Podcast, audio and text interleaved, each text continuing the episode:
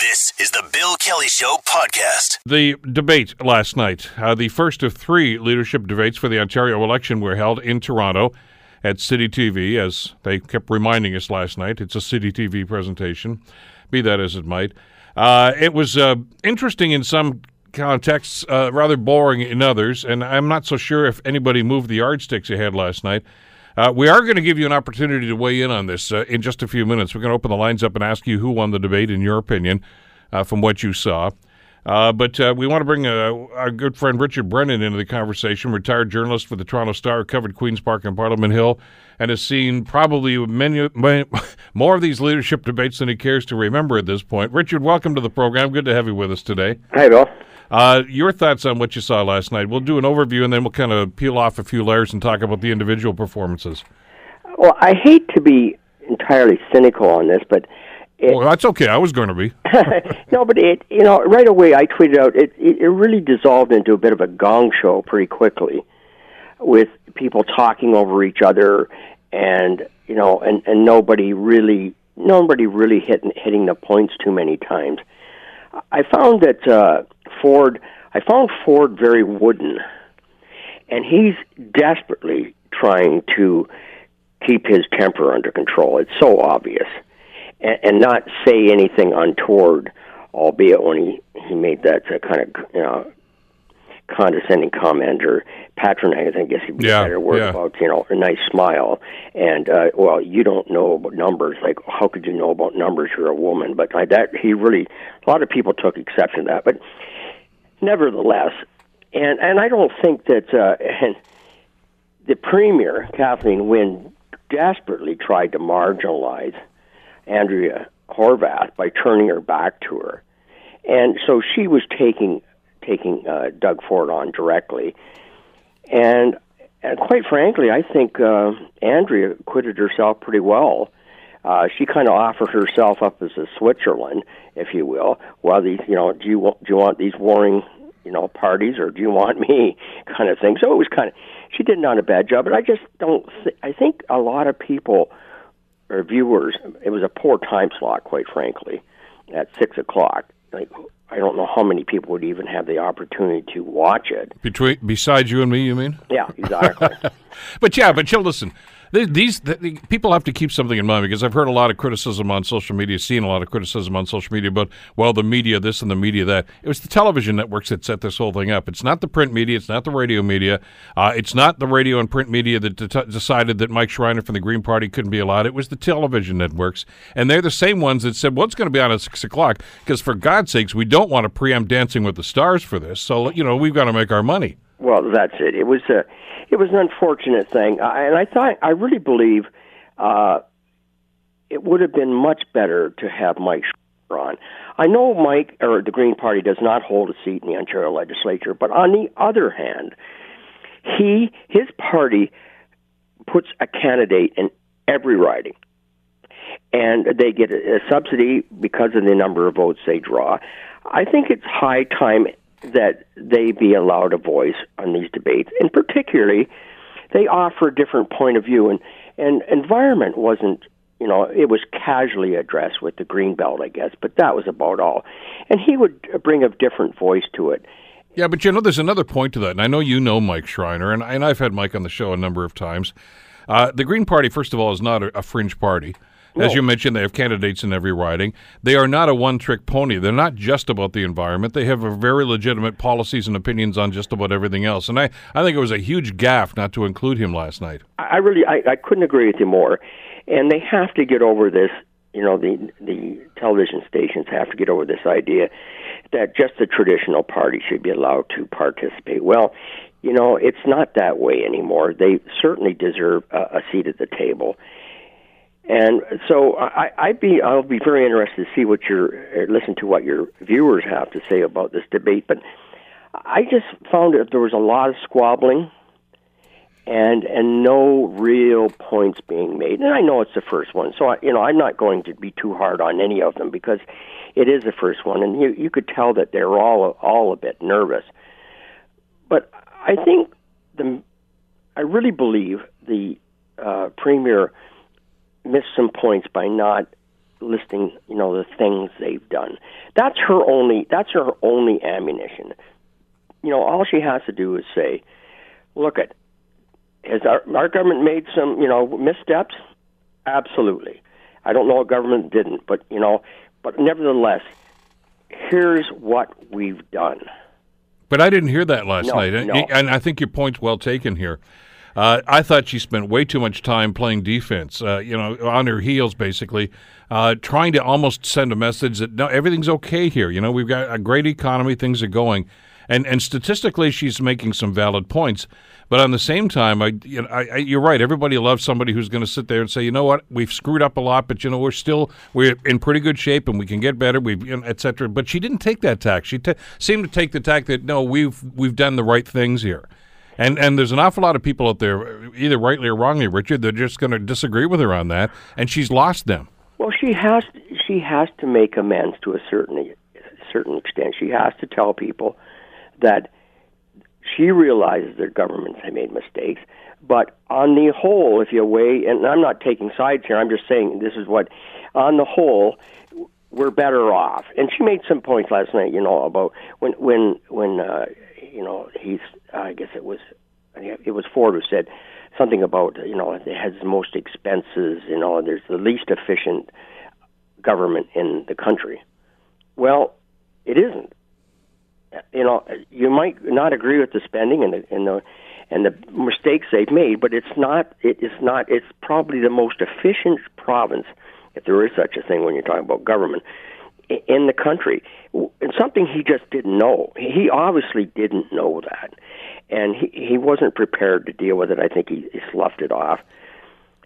He uh, he didn't seem to be clicking, and I'm sure he will as, as things proceed. But you could tell there was a bit of a gap between what was, you know, happening on the uh, on the uh, this show last night and him actually understanding what they were talking about.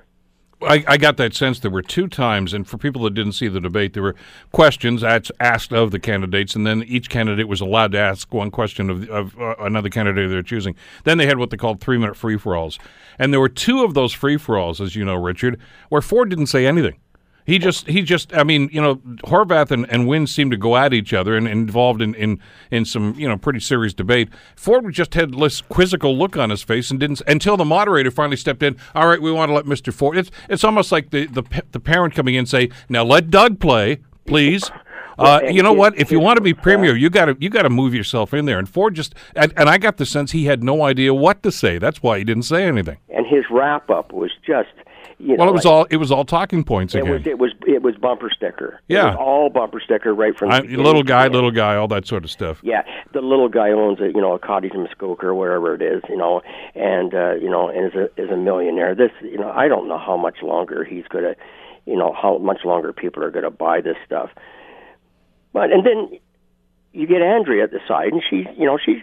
I, I agree with her tack. She's gonna, like, she's gonna be the Switzerland, as they say, and, and let the other guys fight it out.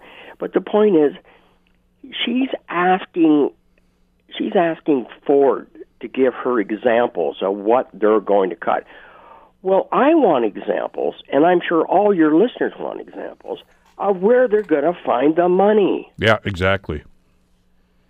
You I mean, she sounded positive. She sounded programs. very positive, but she was pretty short on, on details about where the money's going to come from. She's going to take hydro back. Really? How are you going to buy that back? How are you going to do that? How much is that going to cost?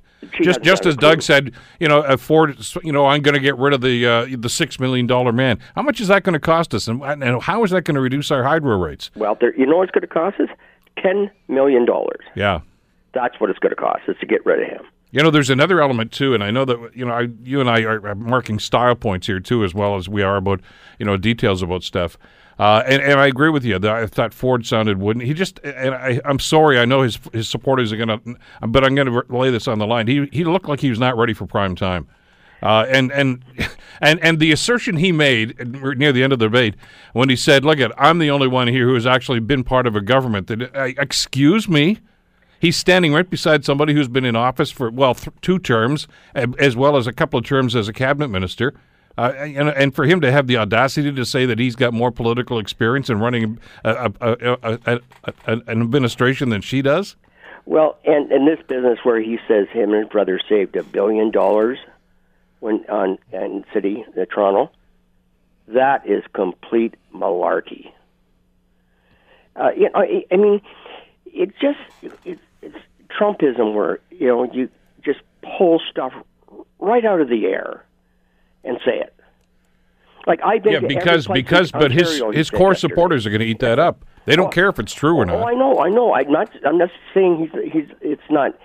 But sooner or later, you know, people are going to start to drill down as as as the campaign goes on. People are going to start to drill down on what he's saying. He said that he's been to every place in Ontario. Well, you know that's not true. Yeah, I know. And it's just the little things I know. He's, but he will improve. I'm, I'm not. I'm sure he will. But he reminds. Well, me, they've all got three smart. They've all got smart people behind them. Oh, absolutely. But you know, he reminds me of Bill. He reminds me of Mike Harris in the 1990 campaign. You know, they before he won in '95 he was wooden. He he didn't he didn't present well at all. But in 1995, it was a different Mike Harris altogether. Yeah. But that's what he reminds me of at this point. But he's he just I mean, and he may be right. He's so convinced that he's going to win that he he just will put you know uh, his talking points forward and hoping that carries the day. You know, he he's acting like a he's acting like the front runner. That's what he's doing right now. He's trying to rag the puck and say, "Look, at I'm the little guy, and I'm here to protect you." And and keep saying that over and over again. I, am hoping, as you are, that you know the second debate that they're all uh, on their game a lot more. I mean, the, the, premier missed a couple of chances too. I mean, we've always talked about the fact that she's a, a great debater and she's got that reputation, but she missed a classic opportunity last night uh, when Ford asked her in that pointed question, "When did you lose your way?" She went. He went through a long thing and then said, "When did you lose your way?" And it, it, she's all she did was gave a pat answer about policy. The first thing she should have said is, "I haven't lost my way." That was one of those moments where she could have turned the whole thing around, and she missed it. She blew it altogether. Well, you and I are going to disagree on that um, because I don't think you repeat the negative. And I would have said, you know, you know, something that if I, we've got a vision, and and this is what our vision is for the province. You know, I I wouldn't I wouldn't have bitten on that either. Uh, really? Be, because if you repeat the negative, then you're giving credit to him. I just, I just think, like I say, they they both had opportunities to do something, and and, and on balance, I, I don't know that there was a winner, but I thought, I thought Andrea Horwath probably exceeded expectations. Uh, for I mean, you know that one of the things that really bothered me last night was is the post debate uh, scrum, and of course, uh, they, the pundits here, there, and everywhere.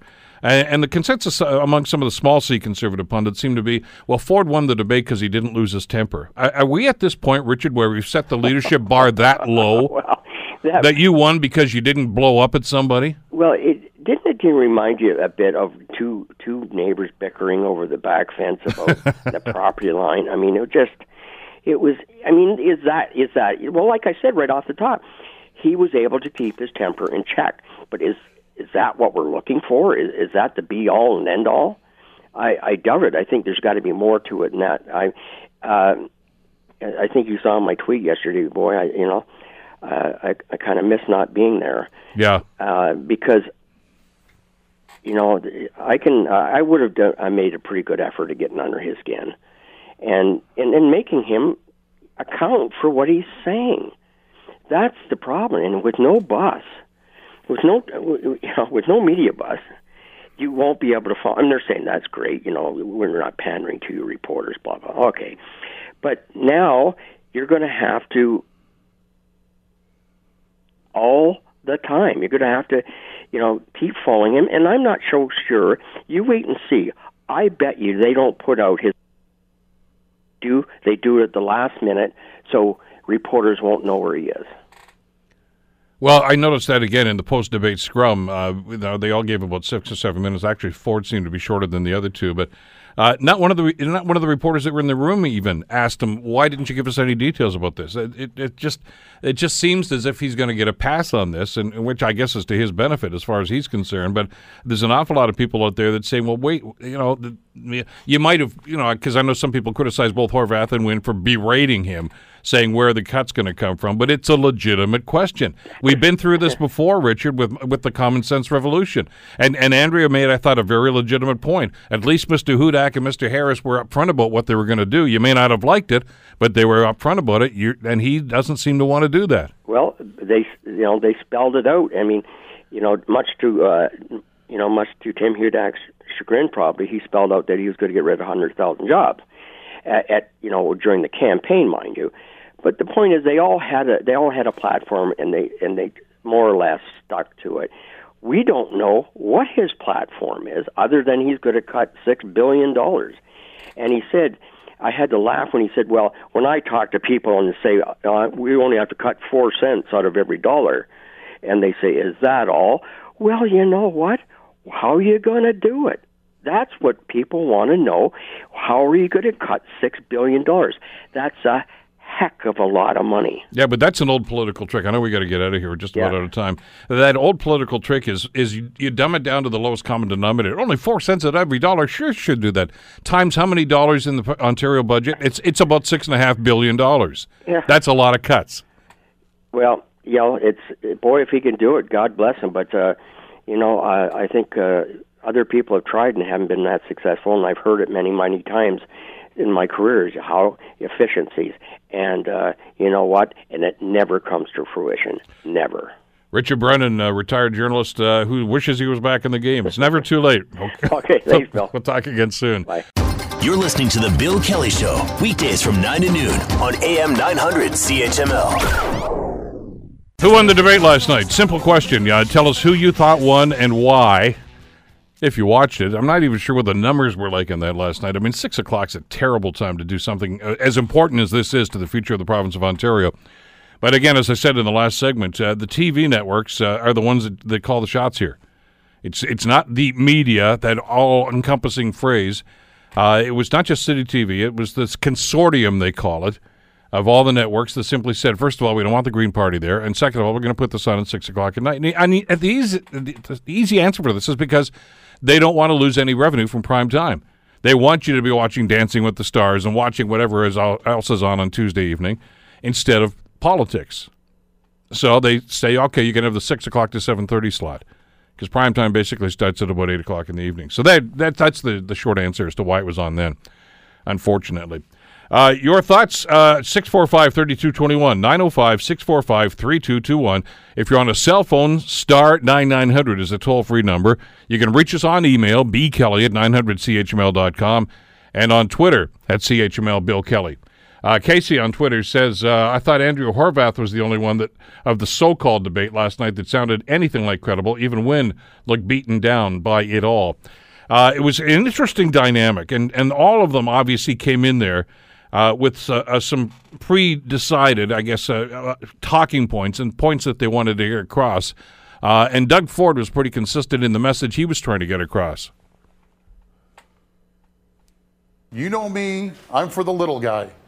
I will make sure, I will make sure my priorities are reducing the wait times in hospitals, straightening out the hydro mess, creating good paying jobs, and putting money back into your pocket. And variations on that theme through most of the debates. 905 645 3221, start 9900. We'll hear from the other candidates uh, in some of the clips from last night uh, in just a few minutes. Elaine, I want you to start off the phone conversation. How are you this morning? I'm okay, Bill. How are you? Good. Did you watch last night? Yes, I did. And what did you think? I think none of them were a clear winner. Horwath, I think, came out a little ahead because of her, I don't know, her experience. She seemed to be more in control. Rob Ford was the one that really bugged the daylights out of me. He seemed to be like a robot there last night, and also all he could talk about was Toronto. Is he running for mayor of Toronto or premier of the whole province? Well, it, it's interesting. Just on, I'll, I'll interrupt for you for a second. I'll let you get back to your other points in a second. Part of the problem you and I would have then as, is that it was on CP24, and you're absolutely right. Even if you listen past, they were Toronto centric. I mean, there were some questions about transit, but it was really about the Toronto transit system and about subways. Uh, so you're right. I felt the same as you did. I felt a little alienated in some of the questions because I figure, well, what about the rest of us in, in Ontario? Yeah, Andrea was the only. I think she was the only one that mentioned even Niagara or the North, but uh, Ford didn't do anything, and he just seemed to be staring into space as though he had been programmed almost, and he just didn't seem to want to engage uh, Horwath or Wynne. And I, I don't know. I'm not leaning towards any particular party now, but I am leaning towards Horwath. She seemed more in control and more knowledgeable, as though she had done some homework. Wynne was just defending herself all night, and Ford, as far as I'm concerned, did nothing except I'm for the little guy. Well, as uh, Richard Brennan said, I guess when you're out ahead by as big a lead as he seems to have at this stage, maybe he figures he just has to, well, to use the hockey part, parlance, just rag the puck. That's what I can't understand. Why is he so far ahead? Why? Well, there's a long explanation for that. Elaine, I thank you for starting off the conversation. We'll uh, let you go and free up another line for somebody else at 905 645 3221 start 9900. Uh, the short answer to your question, why are, are the conservatives, the progressive conservatives, so far ahead? It's it's obviously there's discontent with the sitting government. That's what it really comes down to. And and I maintain that uh, that, that lead uh, probably would have been the same no matter who they picked as leader. If Christine Elliott was there, I think they'd still have a significant lead. Uh, I don't know about Caroline Mulroney, but I mean, I, I, think this is just uh, a backlash against sitting governments. And this happens when you've been in power for 14 or 15 years, like this government has. And people just get tired of it, and they get tired of the stories, and they get tired of the stories about overspending and some of the policy decisions. And, and as a result, they're just looking for change, and we know that. And I think that's that's the undercurrent of this whole election. There is a mood for change but what kind of change and what that change is going to look like still have to be determined, which is why I think there were some legitimate questions to, uh, to, to, to Doug Ford about how he's going to do this about how he's going to find efficiencies. And, and I'm sorry, but I told you this right from the get go. Efficiencies is a euphemism for cuts. When you're going to find cuts, you're going to say four cents out of every dollar. That sounds like, well, that's not much at all. Gee, that's not really going to hurt us at all. You know how many dollars are in the Ontario economy? It comes up to about $6 billion in, in cuts. And you can't do that. I'm sorry. You can't do that. I don't care who you are without having an impact on some kind of services or people within those departments. Because there are basically three ways that the governments can save money they can cut programs, they can cut staff, or they can sell off assets. And we've seen past governments do all of those. So if you're looking for savings, you got to ask yourself, how are they going to do it? I mean, the Harris government promised us all kinds of stuff, and they had the common sense revolution. I mean, they laid out a program. If you didn't like it, you didn't have to vote for them. But if you thought it made sense, you could vote for them, and most Ontarians did. And he won a majority government as a result. Mind you, he didn't tell us he was going to download a lot of his costs onto municipal governments, but, you know, that's always, I guess, a few surprises, aren't there? 905 645 3221 and star 9900. Caroline, you're on the Bill Kelly Show. Welcome to the program. Oh, good morning. Hi. D- did you watch the debate last night? No, I didn't. I don't even bother anymore. Why not? Uh, because they're all bad. they're all going to just destroy this province. Each time one gets elected, um, they make a mess of the province, and uh, they put us further into debt than we already are. Look at look at what Wynne has done, and because of the disaster that she's created for this province, um, everyone's going to swing on. The pendulum is going to swing on over to Ford, and Ford will make a mess. And it just that's the way it works. Everyone just sees what the previous administration did, and then we all say we all go go over to the other side and say okay, well maybe there's some hope, and that's we have always a false hope. Well, it, uh, but politicians tend to do that a lot anyway, don't they, Caroline? Uh, you know, they spend an awful lot of time telling us how the previous government, or in this case, the current government, has screwed things up. We kind of know that already, which which is why there's a mood for change in this province. And and you know, the question I think we're asking of all three of them really is, how are you going to fix this? How are you going to make it better? And and I didn't get any clear answers. I got a lot of platitudes you know, I'm going to change wait times. I'm going to reduce wait times. There isn't anybody that's run for public office in the last 20 years in Canada that hasn't promised to reduce wait times, and they haven't done it yet. So if Mr. Ford has a plan, good. I'm glad to hear that he does. But tell me what it is. Exactly. And what about insurance? Nobody, nobody ever wants to touch. They that didn't. stuff. Yeah, yeah, that was interesting. Auto That they never touched on auto insurance, did they? No, I just only heard the little snippets uh, from the news uh, because I just thought I'm not even going to bother wasting my time listening to these three hawks, these talking heads. Well, who you are, are you going to vote? Slithering. Are, are you No. going to? You're not going to No. vote? No, I, I haven't voted for years because they they just all do the same thing. They destroy, destroy, destroy.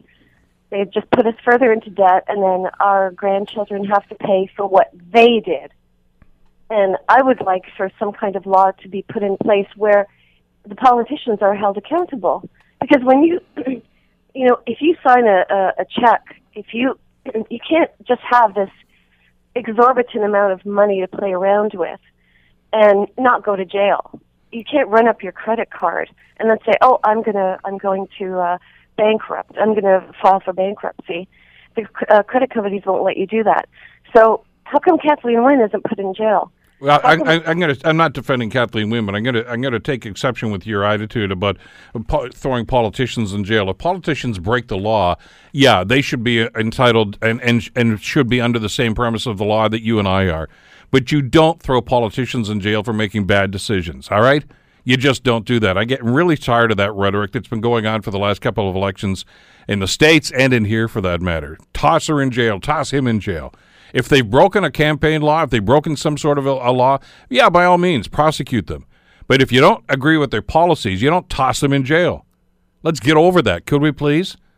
That that's this is the politics of division, and it's not right.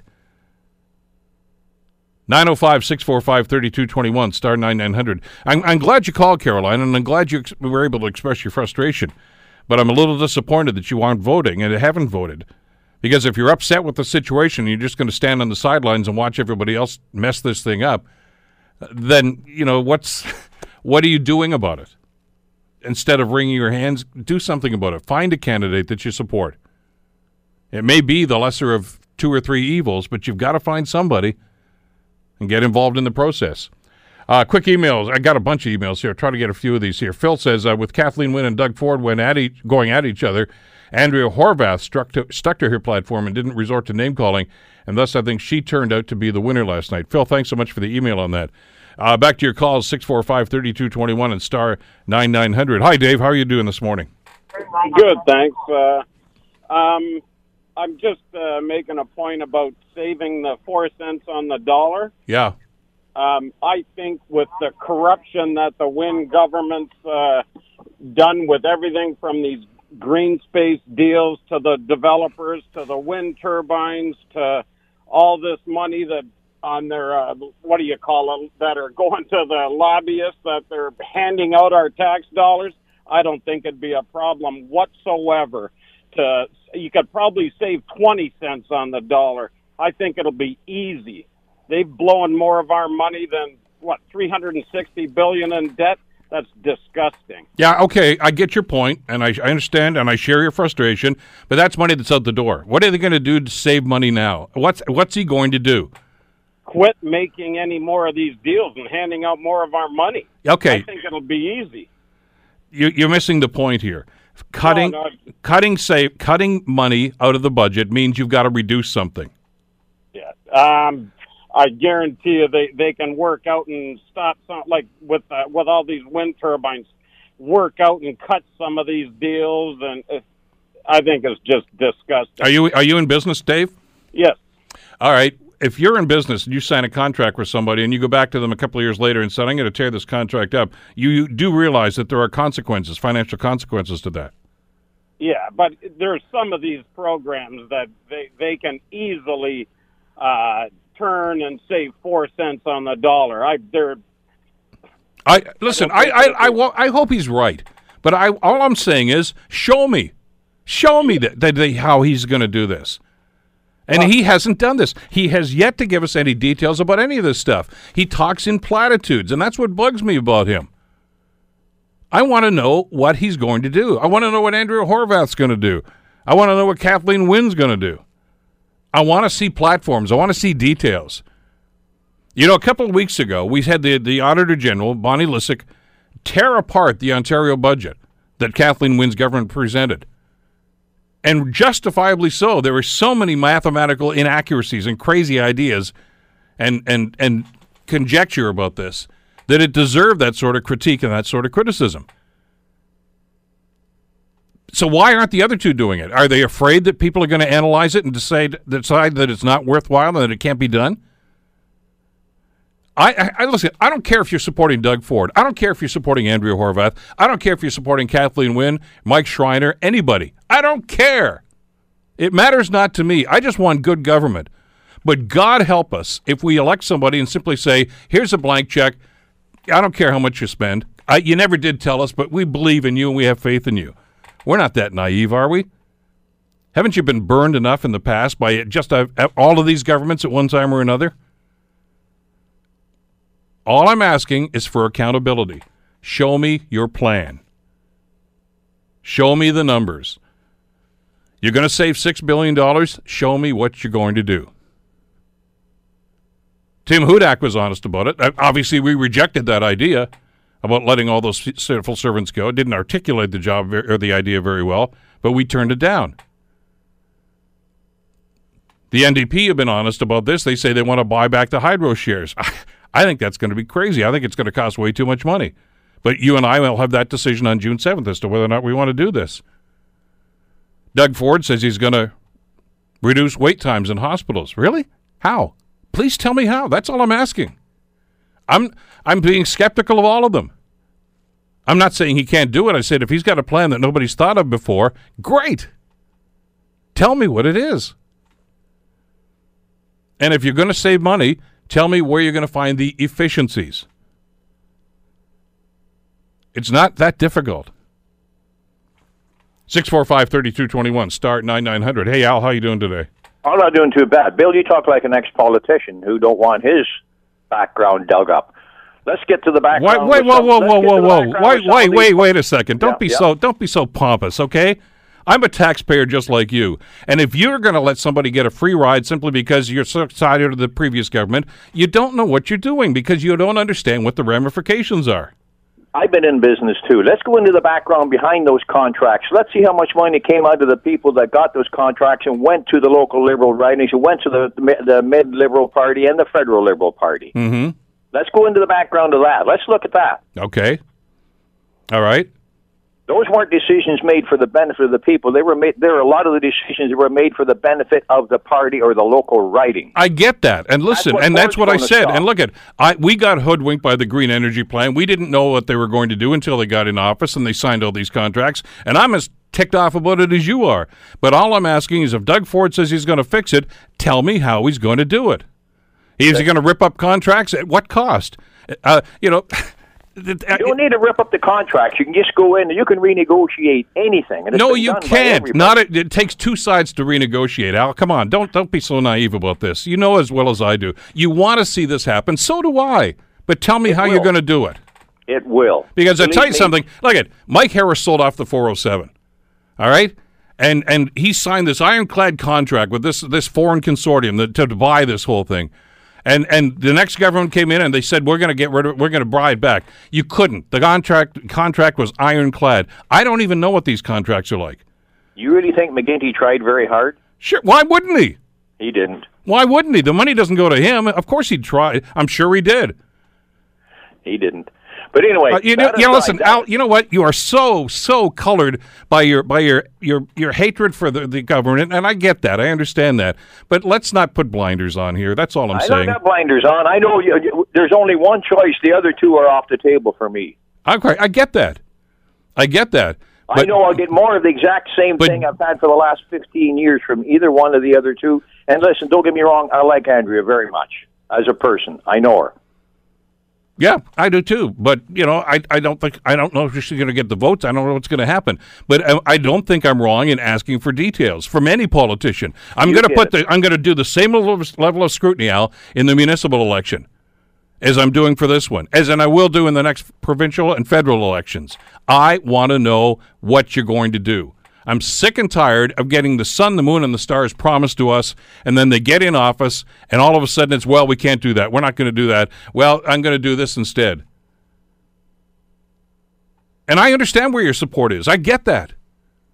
And you'd be just as ardent a, a supporter of the Conservatives, I'm sure, if Christine Elliott had won that. I get that. All I'm asking for are details. I don't think that's too much to ask. Matter of fact, I know it's not too much to ask. Frank, you're going to get the last word. I got about a minute and a half here. Go ahead. Hi, Bill. You know, I, let me say that um, you you are echoing pretty much the the the, the want and the um, frustration about everybody who's going to vote. You're so right. We want to hear what's going to happen. Now, the the problem now is the, the the former government puts us in such a fix to a point where the the uh, succeeding government, w- w- which is different, Uh, has always has a mess. And you know, they can they make viable promises until they see what's going on. So maybe this there's a we we all know what the highlights are. You might want to say it's hydro. You might want to say general cost of living. But by the same token, we have to have somebody put their finger on the on the nerve and say, look, at this is where we are now. This is where we once were. Now you mentioned the 407. That that was a catastrophe. Why would we ever sign a for on a, on a political contract, which is voted in by the people, a a, uh, a contract that's irrevocable for for a length of time beyond their term? You know, there there are things like that that, that irritate us all. They, exactly. They, walk out, they do things. They didn't even say that before they went to a. In, well, that, that's the point, Frank. I got to jump yeah, in here because sure. we're just about out of time. Got to get the news on. Uh, but that's the point. And and I'm not berating Mike Harris. I'm saying it's typical of what we hear from an awful lot of politicians. Mike Harris had his little booklet, The Common Sense Revolution. And if you still got a copy of it in the bottom desk drawer, you can go through it again. There was nothing in that about selling off the 407, yet that's what he did when he got in office. You see, that's all I'm saying. And boy, there's a long list of things that McGuinty and Wynne have done in the same context. So what we want to do is, if you don't have the details, you can't hold them accountable. Think about it, people. They have a responsibility to be transparent and, and open to us. And I'm not getting a whole lot of that yet. You're listening to The Bill Kelly Show, weekdays from 9 to noon on AM 900 CHML. Representation uh, from Canada, the U.S., and Mexico have begun what they call intense meetings yesterday for what could be a multi day round of discussions and negotiations hoping to secure agreement for NAFTA. Now, the sand is running out of the hourglass here for a whole lot of reasons. Marvin Ryder's here in studio to talk to us about this. I'm, of course, business professor at the DeGroote School of Business at McMaster University. Thanks for coming in today, by the way. Glad to be here, Bill. Uh, just watching some of the clips on the newscast this morning, uh, it kind of sounds like these guys feel as if they're under pressure to come up with something sooner than later now. So let me take you back a little bit. In in uh, early March, we were going to do the eighth round of NAFTA negotiations in Washington, and they got canceled. And instead, at that time, Mr. Lighthizer, who's the representative, said we'll we'll have some intense discussions, and we're going to wrap this all up by the end of April. And Mr. Trump, you might remember in March, uh, decided he'd put uh, tariffs on steel and mm-hmm. aluminum, but oh, I'll make an exception for Canada and Mexico because you're talking NAFTA. We'll give you till the end of April to wrap it up. Well, last Monday was the end of April, and we didn't have a NAFTA deal. So Mr. Trump came out of, out of hibernation and said, okay, okay, I'm going to give you a one time extension of 31 days. You've got to have a deal by June 1st, or Canada and Mexico, you're going to have tariffs put on you. Well, Canada and Mexico have been listening to these kinds of threats for the better part of eight months, and, and we are we've been from the beginning intensely negotiating a NAFTA 2.0. Uh, I don't think Canada and Mexico are being swayed to suddenly make a deal fast or else, but that's kind of the pressure that's on them now. Mr. Lighthizer last week was in China doing some trade work there. You might remember Mr. Trump's tariffs in China led mm-hmm. to a mm-hmm. reciprocal trade war going on there, so he had some important stuff to do. He now has a two week opening in his schedule that started yesterday, so we got two weeks of intense negotiations. The hope remains that by the end of this month, we'll have a NAFTA 2.0. Why? Because on July 1st, we have the Mexican national presidential election, and they want all negotiations to cease in June and July as they run up to that. Mex- uh, the United States has a midterm election in the fall. So if we can't get a deal by the end of this month, then we're probably going to have to put it in hibernation. I've said for some time I think there are really two outcomes of these talks. One is yes, maybe we'll get NAFTA 2.0. We'll get the whole darn deal done The other possibility is that, and I know this for a fact, that there have been 26 negotiating teams, and 23 of them are done. So we have 23 26ths of a deal at this point. Maybe what we'll wind up doing is signing NAFTA 1.8 with an agreement to come back in eight or nine months and finish the last two or three. I think those are both possibilities. But the wild card is the third possibility that if Mr. Trump can't get a whole deal, then he'll rip up the existing deal and we'll go back to these tariffs and quotas and God knows what else he wants to. And that's something I don't think we can we can handle. We can't control Mr. Trump. We're going to do what we can do. Okay, but I, I guess we don't know. I guess all the details about what's happened so far. But of those deals that apparently have been wrapped up, and uh, are, do they matter? I mean, because I, am not. I, of course, everything matters. I understand it, but in the larger context, Marvin, uh, let's face it, it has been dispute resolution. It's been uh, Yep. uh, it's it's there are two or three issues. Auto sector obviously Yep. is one of the other ones, and supply management. Those seem to be the deal breakers, and I'm going to guess not that they're not included in that They're stuff. not that, included hey, we've done that. We're okay there. Yeah, so there's four of them that remain sticky out there. You mentioned the first one, the auto sector. Having said that, the auto sector is the one where I think we've made the most. Um, uh, uh, uh, maybe change to the American position. The American position was in, initially that 85% of automobiles made in North America should have North American content, and I think many people would cheer that. But of that 85%, 50% had to be strictly American content. So Canada and Mexico put on the table that says, well, you shouldn't just count the specific parts that go into making a car. Think about all the R&D. That's all done in the United States. No one's getting any credit for that. And, and I actually think there's a lot of clever proposals that we can put that one to bed. The second one was the duration of the agreement, that it was to be just a five-year agreement and we'll all come back together in five years and do this all over again. Canada and Mexico said, no, we're not going to go through this much effort every five years. So they've put forward a proposal, and I think it will succeed, that says uh, what we'll do is we'll sign an agreement. It won't have an end date, but every five years we'll get together and review it, and we'll meet and talk about it. And I think that's probably a good thing. I don't think we probably did enough of that with the old NAFTA. The third part of it is the dispute resolution. And in the first NAFTA signed 23 years ago, that's the one that was negotiated up to within 24 hours of the signing of the darn thing. Uh, today's proposal from the United States is that uh, they get to resolve all the disputes themselves. and we say, no, we're not very keen on that. The, yes, that's a tough nut. And the last of the four is supply management in our, in our agricultural sectors. Um, again, I'm hopeful on that one, in part because Canada had to relax some supply management to get the deal with the European Union. It had to relax some of the supply management to get the deal with the Trans Pacific Partnership. Therefore, I think we've probably got a way that we can relax it a bit. We're probably not going to throw the baby out with the bathwater, but I think we can solve uh, many of these. The, the part that remains the hardest and will, will not be done by the end of this month, I'll just go out on a limb and say that now, is that dispute resolution, and yet it's one of the most important parts of it. No point having an agreement if you can't monitor it. The, the supply management thing is is something that bugs me, and I, I, I know I've heard from a lot of people in the agriculture industry that you know says, you know, well, you know, they, they're going to throw us under the bus, uh, but they've already done this. They relented already. Why are they being so adamant about it with NAFTA? Well, I think the whole idea in a negotiation bill, uh, and and you know, I know you've negotiated things like a house price, what have you. You don't give Not something, very well, but yeah. yeah. Well, you don't give up something if you don't get something in return, and so I think Canada is prepared to compromise. But rather than put the compromise on the table right at the beginning, we're going to do it in the context of you give me something, I'll get something back from you, and I I think that's what's going to take in these next two weeks. But I think we're close. That's that's why it is possible. But again, the ball is really in America's court because they've staked out some positions that neither Canada nor Mexico can live with unless they are willing to soften those in some ways. I don't think we can get a deal. Uh, I, I gotta love the analogy. Chrystia Freeland, who of course is the lead negotiator for the for the Canadian side on this thing, uh, speaking to uh, the media just a, a little while ago, earlier this morning, uh, and she likened the NAFTA negotiations to her giving birth to her children, and said every contraction is actually a positive sign. Uh, I don't know how many how I don't know how frequent the contractions are coming right now, but there seems to be a positive uh, vibe that's going on with, especially with her and, and the American side. Anyway. Well, and I think even with the Mexicans too, Canada and Mexico, uh, Mexico was always worried that Canada would throw them under the bus to get a deal, and instead we've stood side by side with our allies, both Canada, excuse me, both Mexico and the United States. Um, Chrystia Freeland's cleared her calendar for the next two weeks. She was supposed to be going to, I think it was Brussels for a NATO discussion, and she she said we'll send somebody else. I'm making this my top priority.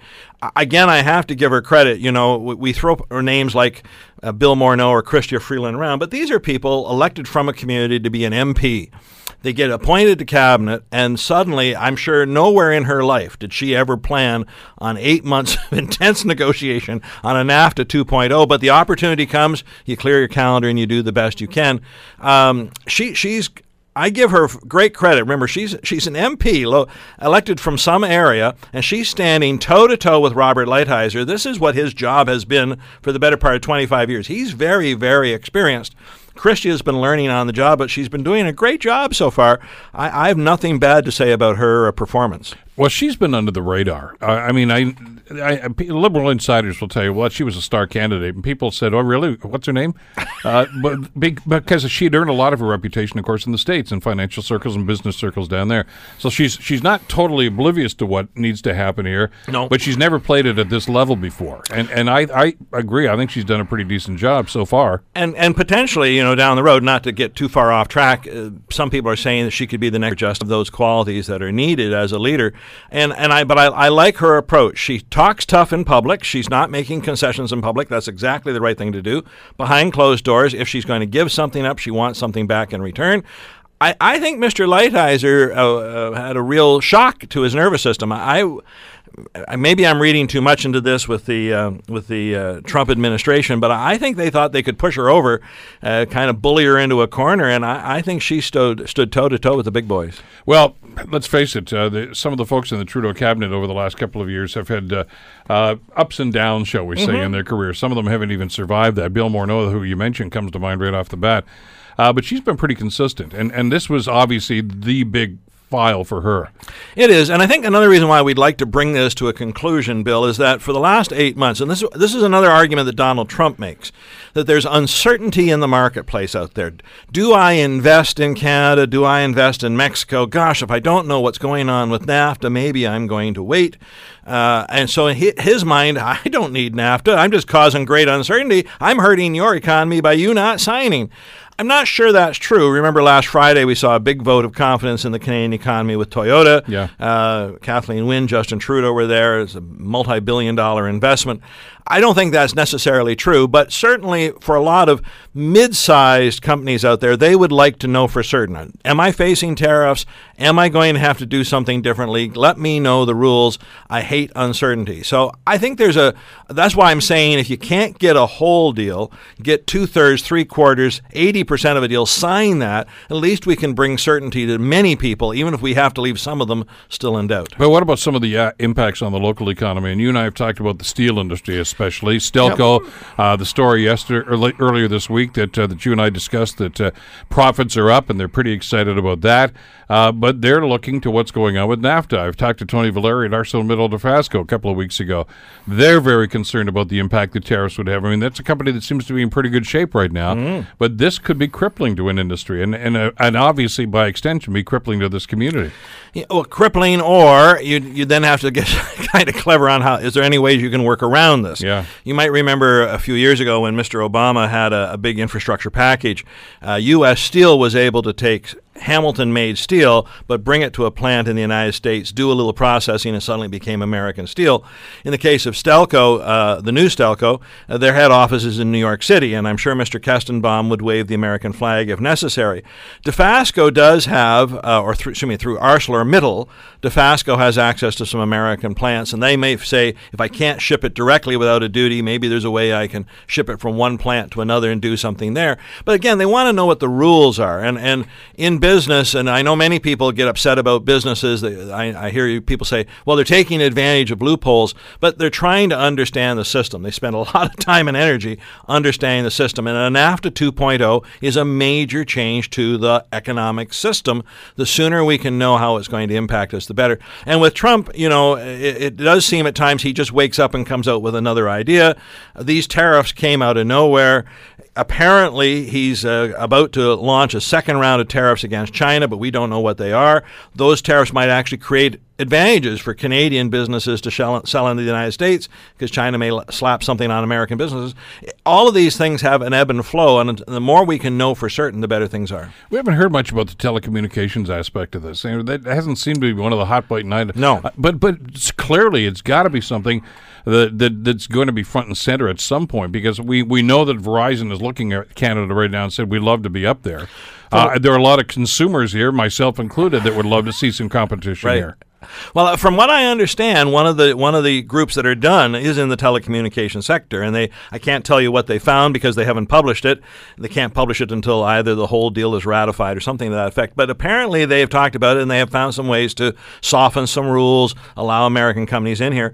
One that might benefit the ordinary person too, that I think Canada is prepared to compromise on right now. Bill, if you buy something, let's say from Amazon in the United States and have it come to Canada, if it's under twenty dollars, it enters the country duty free. If it's more than $20, you are supposed to pay a duty on it. Now, not the post office doesn't always collect all those duties, but when they do, they slap on a 5 or 10 for gathering those duties. Mm-hmm. In the United States, if they bring buy something in Canada and bring it in the United States, they can bring in $800 no duty on it whatsoever. So there's pressure on Canada to be a little more open. I, I think a lot of us would, would love that if they took the limit up to 100 bucks or 150 bucks uh, just for day-to-day purchases. So there's there's a bunch of this going on, but I think it's an ebb and flow. I'll give you a little something, you give me something back. Do you really really want that? Then you'd better give me something over here. And that's what negotiations are all about. But am I holding out hope against hope here that uh, that they're going to open up this market to a place a company like Verizon? No, I don't think you're hoping against hope. I, I imagine for Verizon to come in, what we'll probably say is you need to either uh, find a, a, Canadian partner or establish a Canadian subsidiary. We don't want you running it all from the United States.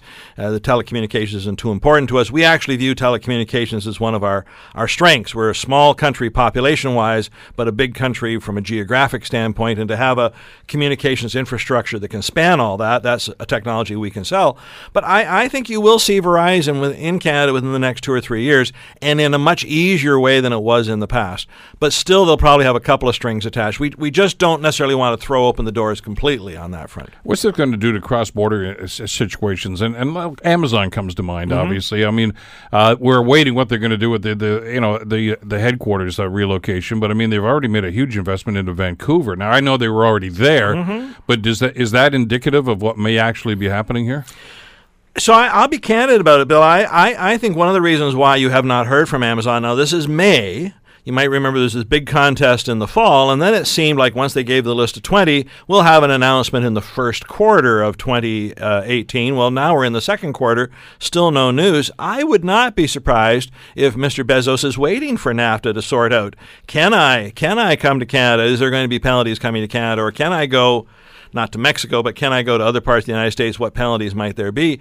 I think this does talk about the kind of investment there. So, uh, on Amazon, I think they would still be very interested in coming to Canada unless NAFTA makes it too restrictive, and then we could be out the door in a heartbeat. Uh, quick email here says most of my friends shop online and have post office boxes just across the border uh, to pick up their Amazon purchase, right. then pay duty when they are crossing back. So that's that's I guess their side door around this. That would obviously not be necessary if they were to relax some of those restrictions. Absolutely, and and God bless the person for saying that they declare it when they cross the border and pay the duty. Lots of people put it well, in their trunk. everybody trunk. does that, don't they? everybody does it. Put it in the trunk. I don't have anything to declare at all. Bill, you might remember a couple years ago we did raise the amount that you could bring back in the United yeah. States uh, for 24 hours, 48 in a week, uh, and and statistics showed that the amount we brought back went up.